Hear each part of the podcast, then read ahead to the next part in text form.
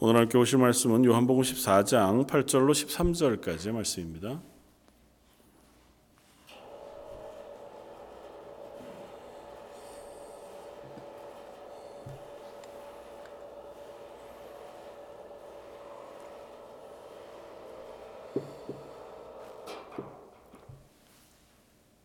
요한복음 14장 8절로 13절까지.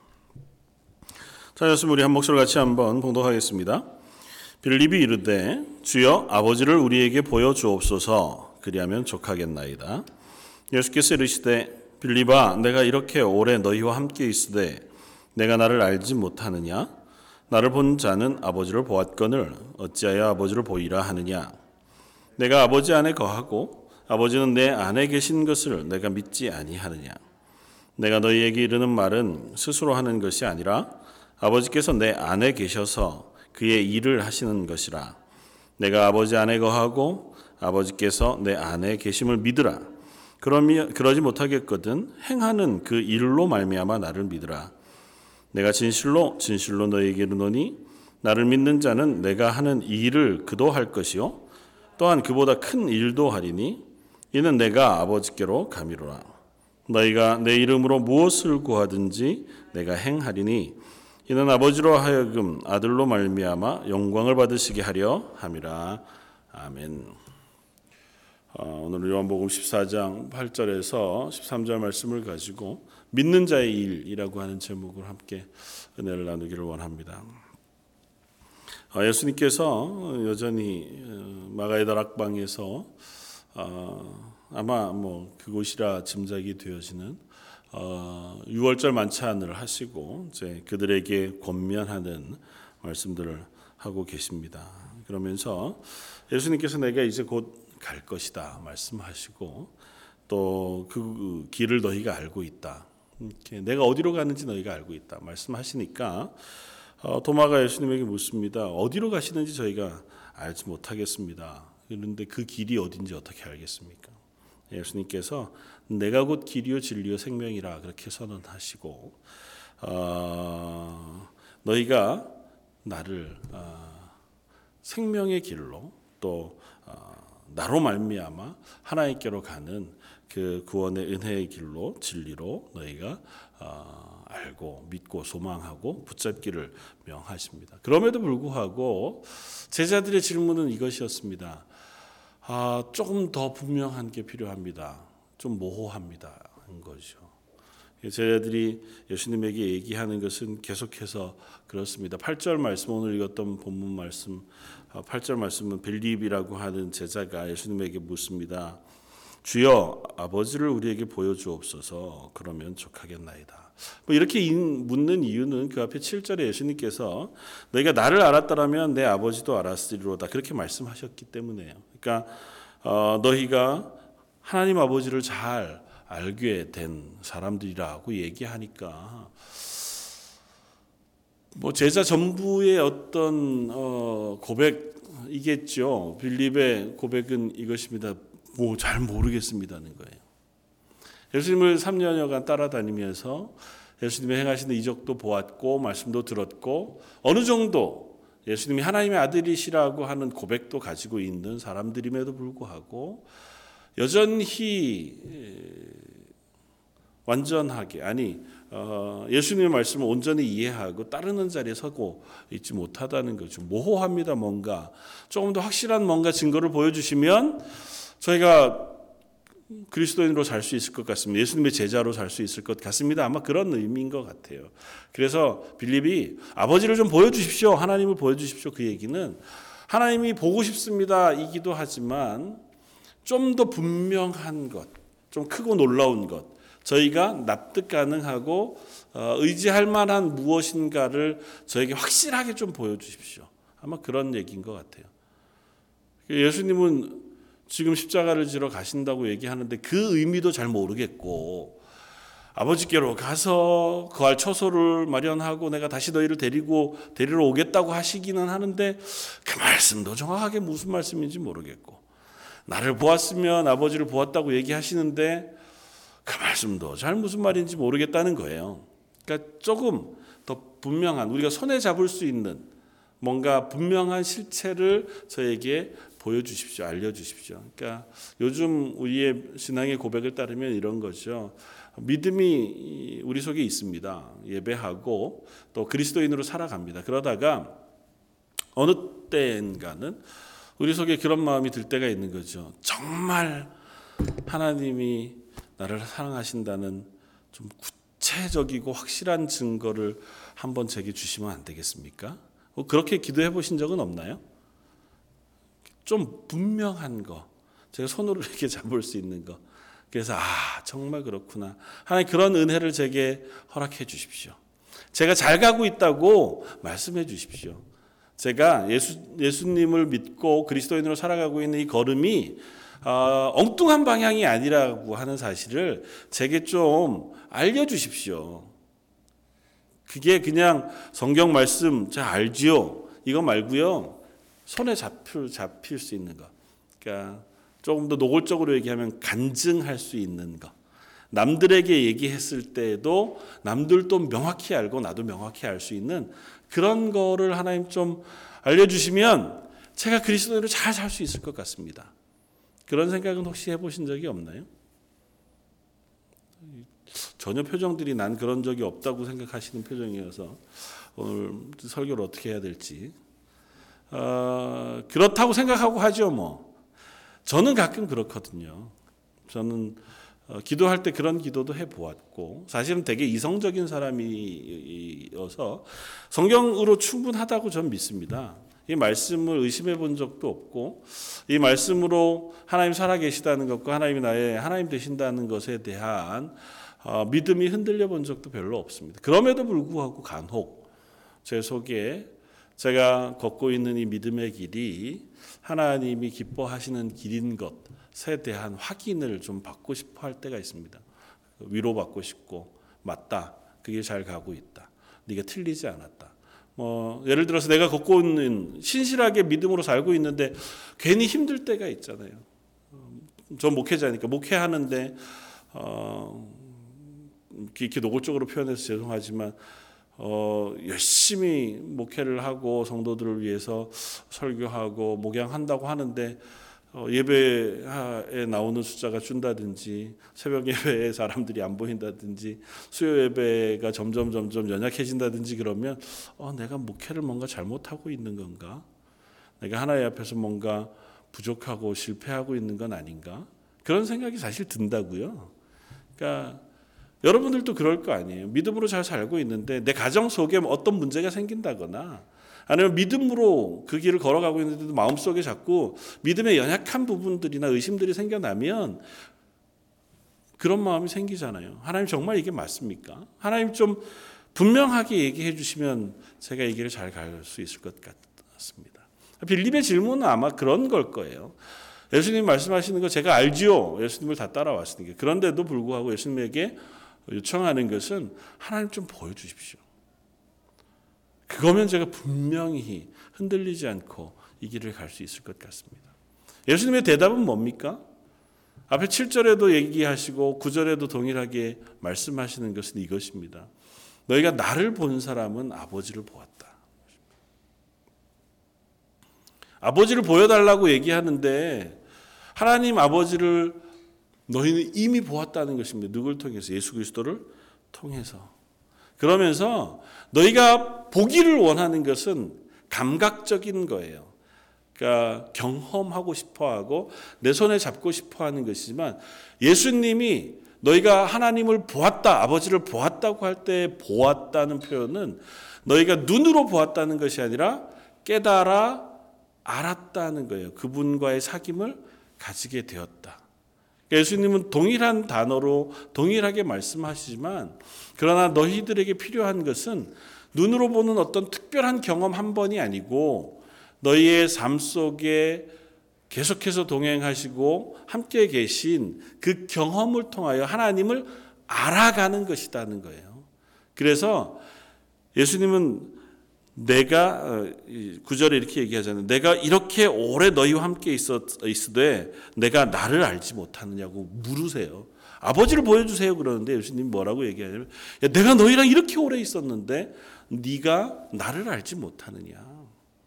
그리고 나를 본 자는 아버지를 보았건을 어떻게 아버지를 보이라고 하느냐. 그리고 말씀하시는 것이 10절입니다. 내가 아버지 안에 거하고 아버지는 내 안에 계신 것을 너희가 믿지 아니하느냐. 내가 너에게 이르는 말은 스스로 하는 것이 아니라 아버지께서 내 안에 계셔서 그의 일을 하시는 것이라. 하나님께서 하나님 아버지께서 내 안에 거하시고 내가 하나님과 그 안에 거하는 거예요. 그래서 내가 하는 말이 나의 말이 아니라 하나님의 말씀을 선포하는 것이고 내가 하는 일이 하나님 아버지의 일을 하는 것이에요. 그러니까 너희는 이미 나를 아는 것을 통해서 하나님을 보았어요. 그 하나님을 믿고 있어요. 그것으로 충분하지 않느냐고 묻는 겁니다. 예수님께서. 우리들은 늘 손에 잡힐 듯한 무엇인가 특별한 경험을 원하지만 하나님 우리에게 계속 거듭 말씀하시는 것은 너희는 이미 나를 보았고 내가 너희에게 하는 말을 들었으며 그것으로 인하여 그 하나님을 믿는 믿음에 나올 기회 그리고 고백을 가지고 있다고 하는 사실 우리에게 얘기합니다.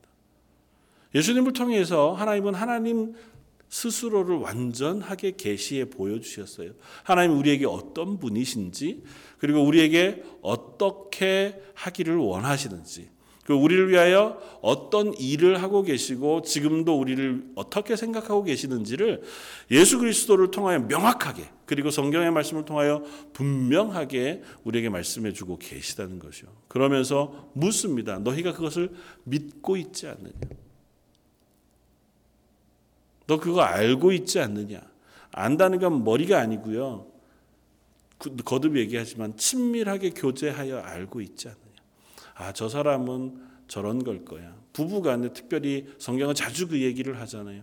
정말 친한 친구들 혹은 정말 가까운 사이에는 표정만 봐도 저 사람이 지금 어, 정말 웃고 얘기하고 있는데도 불구하고 아 제가 정말 힘들구나 그런 거 알아차릴 수 있잖아요. 왜냐하면 그 사람을 알거든요. 그 사람이 평상시의 말을 알고 평상시의 마음을 알거든요. 그 사람이 어떻게 행하고 있는지를 내가 관심을 갖고 알고 있기 때문에 그 사람의 하는 말들을 알아들을 수 있습니다. 그걸 안다고 표현하는 거예요. 너희는 하나님을 안다고 표현할 때도 마찬가지입니다. 우리가 하나님을 아는 것은 하나님이 어떤 분이신지를 내 마음속에 믿음의 고백을 가지고 완전히 아는 거예요.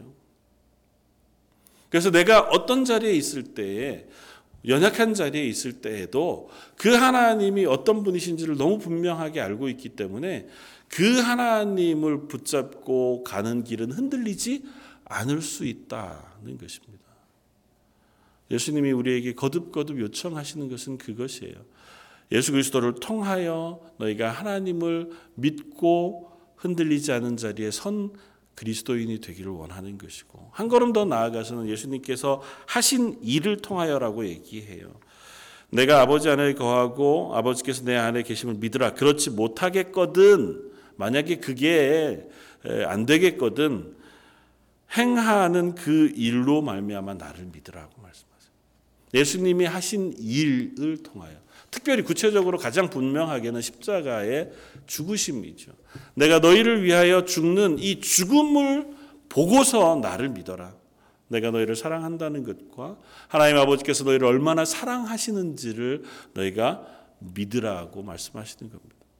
그 십자가의 죽으심뿐만 아니라 예수님이 이 땅에 오심, 뭐 성탄의 계절이지만 예수님이 이 땅에 오심으로부터 이 땅에서 사역하시는 하루하루의 모든 시간들 그리고 말씀을 가르치시고 선포하시고 병자들을 낫게 하시고 아픈 이들을 일으켜 세우시고 그리고 이 고난을 받으시는 모든 일들이 단 하나에 집중되어져 있습니다. 죄인인 우리를 구원하시는 일에 집중되어져 있습니다. 그것이 아니라면 예수님이 그렇게 하시지 않으셨을 것입니다. 저와 여러분들을 구원하는 그 일이 아니었다면 예수님이 이 땅에 오실 일도 없었고 또한 사역을 하실 일도 없었고 죽으실 필요도 없었고 부활승천하시면서 내가 보혜사를 너에게 보여줄 것이라고 말씀하시는 그와 같은 약속도 하실 이유가 없었습니다. 그 약속을 성경 가운데 기록하여 우리들에게 들려주시는 이유도 단 하나예요. 오고 오는 우리들로 하여금 그 하나님을 믿고 예수 그리스도의 구원의 은혜 가운데 서기를 원하시기 때문에 하나님 우리에게 그와 같은 일들을 보이시고 말씀해 주고 있는 겁니다. 그러니까 그걸 통해서라도 너희는 나를 믿으라고 말씀하고 있는 겁니다. 그러니까 우리에게 하나님의 사람으로 살아갈 때 가장 중요한 증거가 되어지는 것은 다른 것이 아니라 하나님의 말씀이라고 하는 사실을 얘기하고 계신 겁니다. 그냥 이렇게 얘기하면 너무 단순하지만 그러나 성경은 거듭거듭 예수님께서도 우리에게 거듭거듭 말씀, 말씀 하고 있는 것은 너희가 믿음으로 기, 길을 걸어갈 때에 그 길을 걸어가는 데 있어서 확실한 증거가 되고 붙잡을 만한 증거가 되는 것은 다른 것이 아니라 이 성경 말씀이라는 겁니다. 하나님의 말씀, 그 가운데서 특별히 예수 그리스도께서 하신 말씀과 행하신 일들, 그것들을 통하여 하나님을 믿고 그 하나님을 따르며 그 하나님의 자녀로서 살아가도록 우리를 권면하고 계시다는 것입니다. 우리가 2017년 한 해 동안은 성경을 좀 같이 읽으십시다 하는 마음을 가지고 있습니다. 그래서 가능하면 성경을 하나 한 번 전체적으로 일독을 한번 하면 좋겠다. 그래서 수요 예배 때에도 내년도 1월 첫 주부터는 어, 창세기부터 계시록까지 한 번을 싹 보고 싶어 어, 싶습니다. 지금 요한복음 하는 건 다음 주까지 하고요. 어, 그 다음에 잠깐 1년을 쉬면서 52주간 동안 66권의 성경책을 한번 보려고 합니다. 그러니까 물론 뭐 성경 공부하듯이 그냥 진행하는 건 아니고 각 권마다 중요한 말씀들을 가지고 말씀을 나누면서 그 한 권을 어떻게 우리가 읽을 건지 또 그 한 권에 나타나신 하나님의 말씀과 뜻은 무엇인지를 한번 살펴볼 기회 계획을 가지고 있어요. 그러니까 말씀을 통해야만 우리가 하나님을 압니다. 하나님을 아는 것에서부터 우리 그리스도인으로 사는 것이 출발합니다. 올 한 해 동안 나는 그리스도인입니다고 하는 고백을 우리가 믿음으로 붙잡고 한 해를 사는데요. 이 고백이 나의 고백이 되기 위해서는 말씀을 알아야 해요. 아니 말씀을 지식으로 아는 게 아니라 말씀을 우리가 마음속에 알아야 합니다. 하나님이 어떤 분이신지 알아야 그분의 자녀로서의 삶을 살아가거든요. 오늘 본문 말씀 그 뒤에 이렇게 예수님은 얘기합니다. 12절 내가 진실로 진실로 너희에게 이르노니 나를 믿는 자는 내가 하는 일 그도 할 것이요 또한 그보다 큰 일도 하리니 이는 내가 아버지께로 감이라고 말씀하십니다. 갑자기 뜬금없이 예수님이 빌립의 대답 질문에 대답하시면서 나를 본 자는 아버지를 본 자고 나를 아는 사람은 하나님을 알지 않느냐고 말씀하시고 나서 갑자기 뭐라고 말씀하시냐면 나를 믿는 자 결국 나를 아는 자죠. 하나님을 보여주십시오 얘기했으니까 하나님을 보여주십시오 한 그 대답으로 너희는 이미 나를 봤다. 나를 믿지 않니? 라고 말씀하셨고 그런 너희는 이제 내가 한 일도 너희가 할 것이다. 아니 내가 한 것보다 더 큰 일도 할 것이라고 말씀하시는 것으로 확장해 가요. 야, 궁금해하는 것에서 멈추고 불안해하는 것에서 멈춰 있지 말라는 겁니다. 하나님 저한테 좀 분명한 걸 보여주십시오. 되게 큰 체험이나 경험을 저한테 주시면 제가 예수 잘 믿을 것 같습니다. 거기에 멈춰 있지 말라는 겁니다. 우리가 하는 기도가 하나님 저한테 이런 이런 이런 이런 문제가 있는데 이걸 해결해 주십시오. 그리고 이것만 하나님께서 들어주시면 제가 그리스도인으로 정말 잘 살 수 있을 것 같습니다. 우리의 기도는 대부분 그래요. 그러나 예수님 뭐라고 말씀하시냐 하면 그게 아니라 너희는 이미 나를 아는 사람, 나의 나를 믿는 사람이고 하나님의 자녀된 사람이다. 그러면 나는 너희에게 기대하는 것이 뭐냐 하면 내가 하는 일을 너희도 하기를 원한다는 거예요. 아니, 내가 한 것보다 더 큰 일을 너희가 하기를 원하신다는 것입니다. 거기로 너희를 부르셨다고 말씀하는 거예요. 저와 여러분들에게 예수님이 말씀하시는 건 너희 구원받은 그리스도인이지 않니? 구원받았다면 하나님을 아버지로 부르는 그리스도인이라면 거기 머물러 있지 말고 그 다음으로 나아오지 않을래? 그렇게 말씀하시는 겁니다. 하나님 제가 이런 게 힘들고 저런 게 어렵고 이거가 하나님 필요합니다고 기도하는 자리에 머물러 있지 말고 한 걸음 더 나와 하나님의 자녀로 하나님의 제자로 이 땅에 그리스도인으로 살아내기를 요청하고 계시는 것입니다. 우리가 하나님의 자녀로 살아간다는 건 어떤 걸까요? 도대체 왜 예수님은 이런 말씀을 하시는 걸까요? 조금 근본적인 질문으로 가면 이런 것입니다. 어, 왜 하나님이 우리 교회를 세우셨을까요? 왜 제자들을 부르셨을까요? 하나님이 직접 하시면 훨씬 더 잘 또 완전하게 이 구원의 일들을 하실 수 있을 겁니다.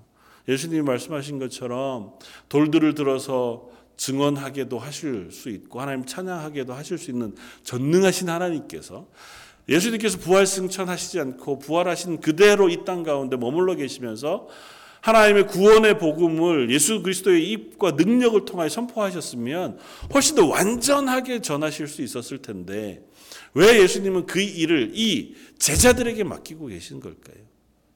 제자들이 모여 있는 교회에 맡긴 걸까요? 여전히 빌립 같고 도마 같고 베드로 같은 제자들에게 여전히 난 예수님을 위하여 목숨을 버릴 준비가 되어 있습니다. 그랬다가 불과 서너 시간 이후에 예수님을 모른다고 부인하는 자리에 서는 연약한 베드로 같은 사람에게 도마같이 의심하고 빌립같이 아, 좀 더 큰 증거를 보여주십시오 하는 아직도 연약한 자리에 있는 제자들 그들에게 왜 예수님 당신의 일을 맡기시고 가셨냐고요. 예수님이 하시지 않고. 그렇게 얘기하면 저와 여러분들에게 왜 이 일을 맡겨놓고 계시냐는 겁니다. 하나님 직접 하시면 훨씬 더 완성도 높게 실패하지 않게 할 텐데 우리들한테 맡겨놓으시니까 얼마나 연약해요. 교회가 실패하기도 하고 그리스도인을 잘 살고 싶었는데도 불구하고 어, 하나님의 영광을 드러내기보다는 하나님의 영광을 가릴 만한 일들이 자꾸 내 속에서 일어나고 그것 때문에 자꾸 내가 그리스도인인 것을 이렇게 감추고 싶어지기도 하고 내가 그리스도인인 것이 담대하게 드러나서 남들에게 어, 뭐 용기를 주거나 혹은 도전을 주거나 사랑을 나눠 주거나 하기보다 그냥 나 혼자 어, 예배 때 나와서 예수 믿고 그리고 하나님께 기도해서 내게 필요한 것들을 하나님 주시기를 바라는 소극적인 그 모습으로 살아가는 우리들한테 왜 이런 일들을 맡기셨을까요? 그게 가능할 거라고 생각하고 맡기셨을까? 아니면 굳이 그렇게 하신 일은 무엇일까? 사실 그 비밀을 다 알기는 어렵습니다. 그러나 우리가 읽었던 13절 마지막 말씀을 통해서 우리가 조금은 힌트를 얻을 수 있어요. 13절 너희가 내 이름으로 무엇이든지 구하면 무엇을 구하든지 내가 행하리니 이는 아버지로 하여금 아들로 말미암아 영광을 받으시게 하려 함이라. 너희가 내 일을 할 것이다. 아니 내가 한 것보다 더 큰 일도 할 것이라고 말씀하시고 너희가 무엇을 구하든지 너희가 무엇을 구하든지 내가 행할 것이라고 말씀하세요. 그러니까 우리가 하나님의 일들을 하도록 부르셔 놓고 우리에게 기도할 수 있는 능력을 주셨어요. 그리고 너희가 무엇을 구하든지 그것을 행하고 이룰 수 있도록 하나님께서 응답해 주시겠다고 예수님께서 행하시겠다고 말씀하시면서 그 이유를 단, 단 하나로 얘기하십니다. 뭐요? 영광을 하나님께서 받으시도록 나를 통하여 우리가 예수님의 일을 해요. 복음을 전하는 일을 하거나 예수님이 이 땅 가운데 하셔야 했던 일들을 연결해서 교회에게 맡기셔서 교회가 그 일을 하게 되면 그 교회를 하나님께서 먼저 능력을 부으셔서 그 일을 감당할 수 있도록 하시고 그 일을 하는 교회를 통해서 하나님께서 영광을 받으시겠다고 말씀하세요. 굳이 우리들에게 그 일을 맡기신 이유는 단 하나예요. 하나님께서 영광을 받으시기 위해서. 하나님께서 영광을 받으시기 위해서 우리와 같은 연약한 사람들을 쓰시기를 원한다는 것입니다. 그건 돌이켜 얘기하면 이렇게 풀어보면 제일 간단합니다. 하나님이 어, 우리 같이 무식한 연약한 사람들을 써가지고 하나님의 일을 이루시니까 정말 대단하신 분이십니다. 이렇게 영광을 받으시려는 게 아니에요. 그게 아니고 우리를 통하여 하나님의 일들을 감당하게 하시는 것은 하나님을 떠나 하나님을 모르는 자리에 서 있던 우리를 변화시켜서 하나님이 하시는 일을 하는 자리까지 우리를 변화시켜 이끌어 가시는 것을 통해서 하나님이 영광을 받으시기를 원하시는 거예요. 인간이 제일 처음 하나님 앞에서 창조받았을 때 하나님의 영광을 위하여 창조되었다고 이야기합니다. 그러니까 하나님을 찬양하고 하나님과 교제하고 하나님과 함께 이 땅 가운데에서 하나님의 영광을 드러내는 존재로 인간이 창조함을 받았어요. 그런데 범죄하고 하나님을 떠나가면서 하나님을 모르게 된 순간부터 인간은 하나님의 영광이 되기보다는 죄의 도구로 죄의 노예로 살아가게 되었습니다. 그런 우리를 변화시켜서 다시 하나님의 영광을 위하여 일할 수 있는 존재로 만드시는 것이 바로 하나님의 영광이라는 겁니다. 우리를 거기에 내버려 두지 않고 여기까지 끌어올려서 우리의 입술을 통해서 우리의 삶을 통해서 하나님께 영광을 돌리는 존재를 만드시는 것이 하나님의 최종 목적이라는 겁니다. 우리를 향하신 하나님의 뜻이 거기에 있다는 겁니다.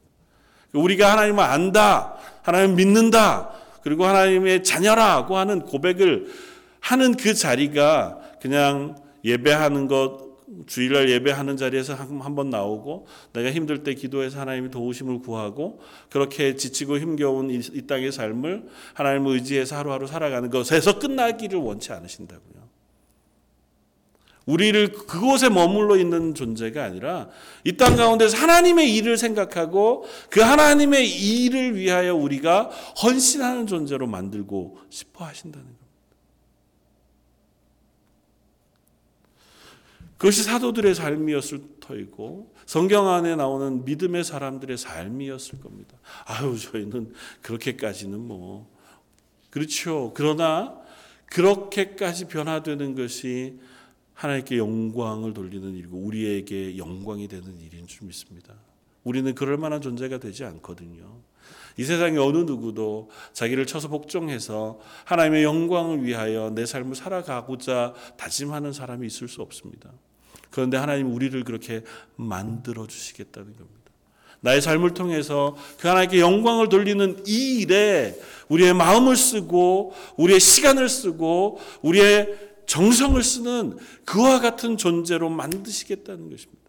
이 땅에 예수님께서 오셔서 단 한 가지에 초점을 두고 사셨습니다. 그건 뭐냐면 하나님 말씀에 순종하는 것.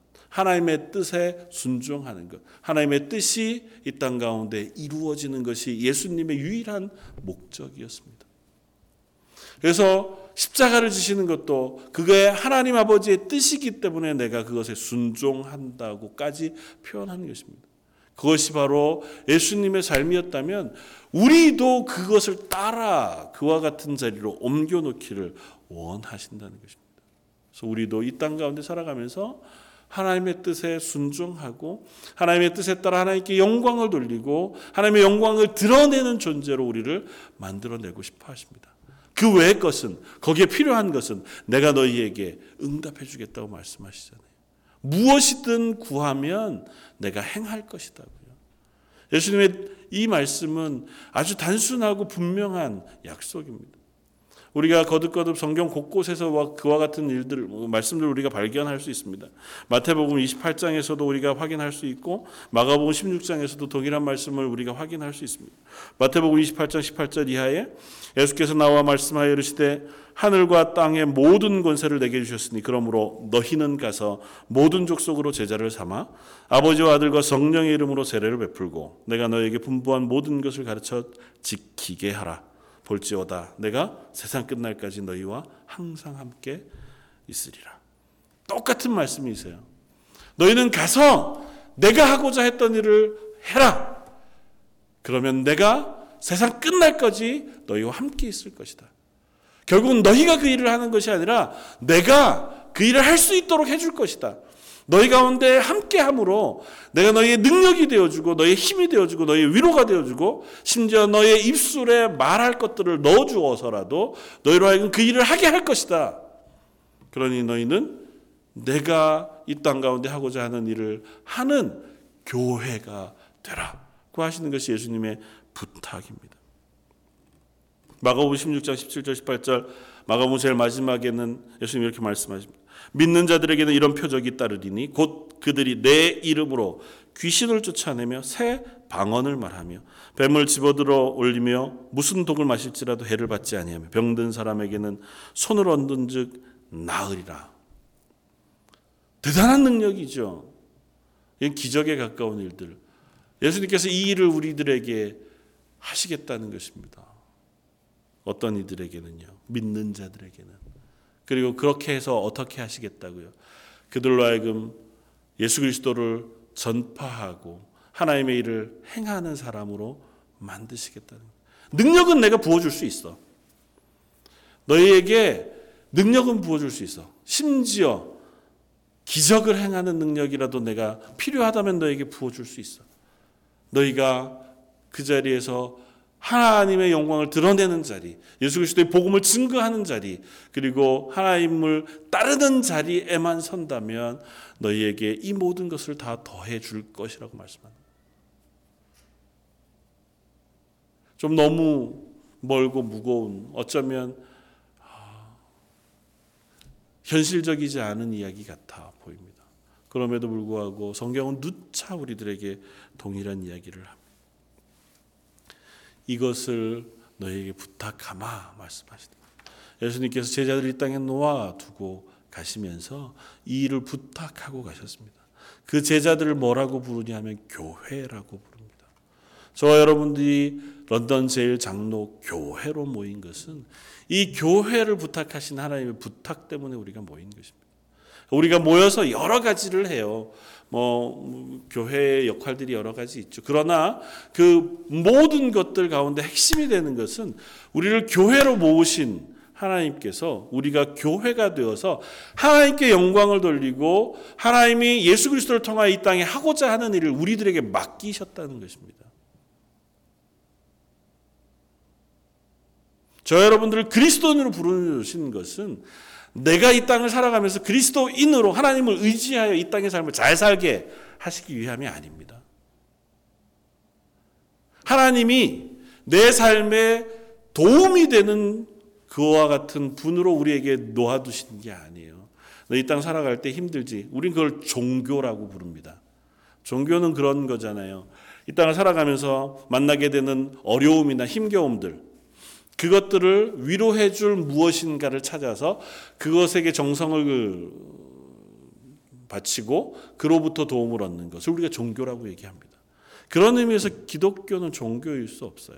우리는 하나님께서 우리에게 이 땅에 하나님의 일을 맡기신 존재로 살아갑니다.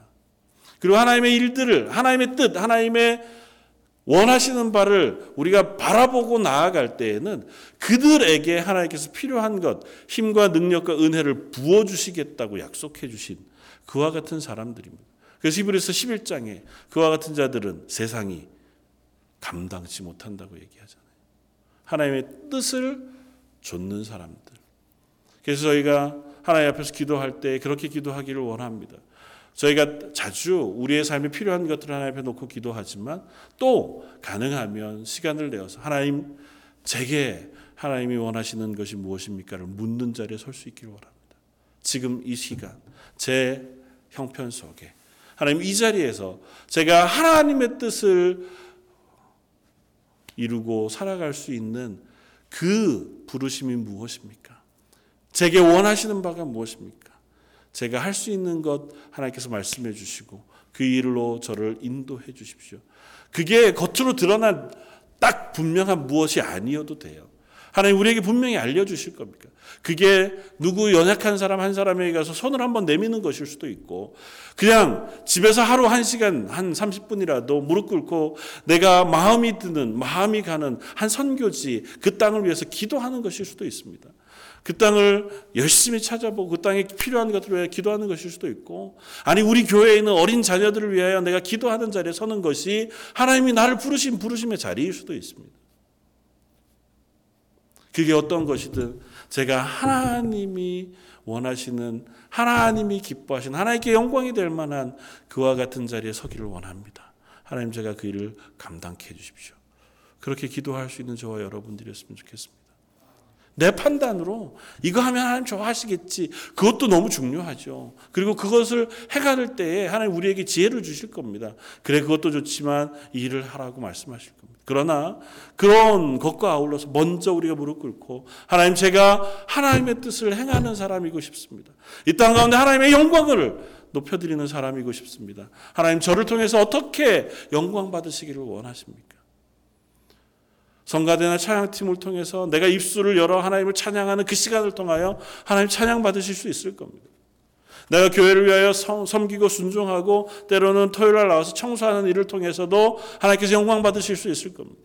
내가 나를 낮추어서 연약한 이들을 위하여 기도하고 그들을 북돋아 주고 격려하는 한마디 말을 하는 사람으로 하나님이 나를 쓰실 수도 있을 겁니다.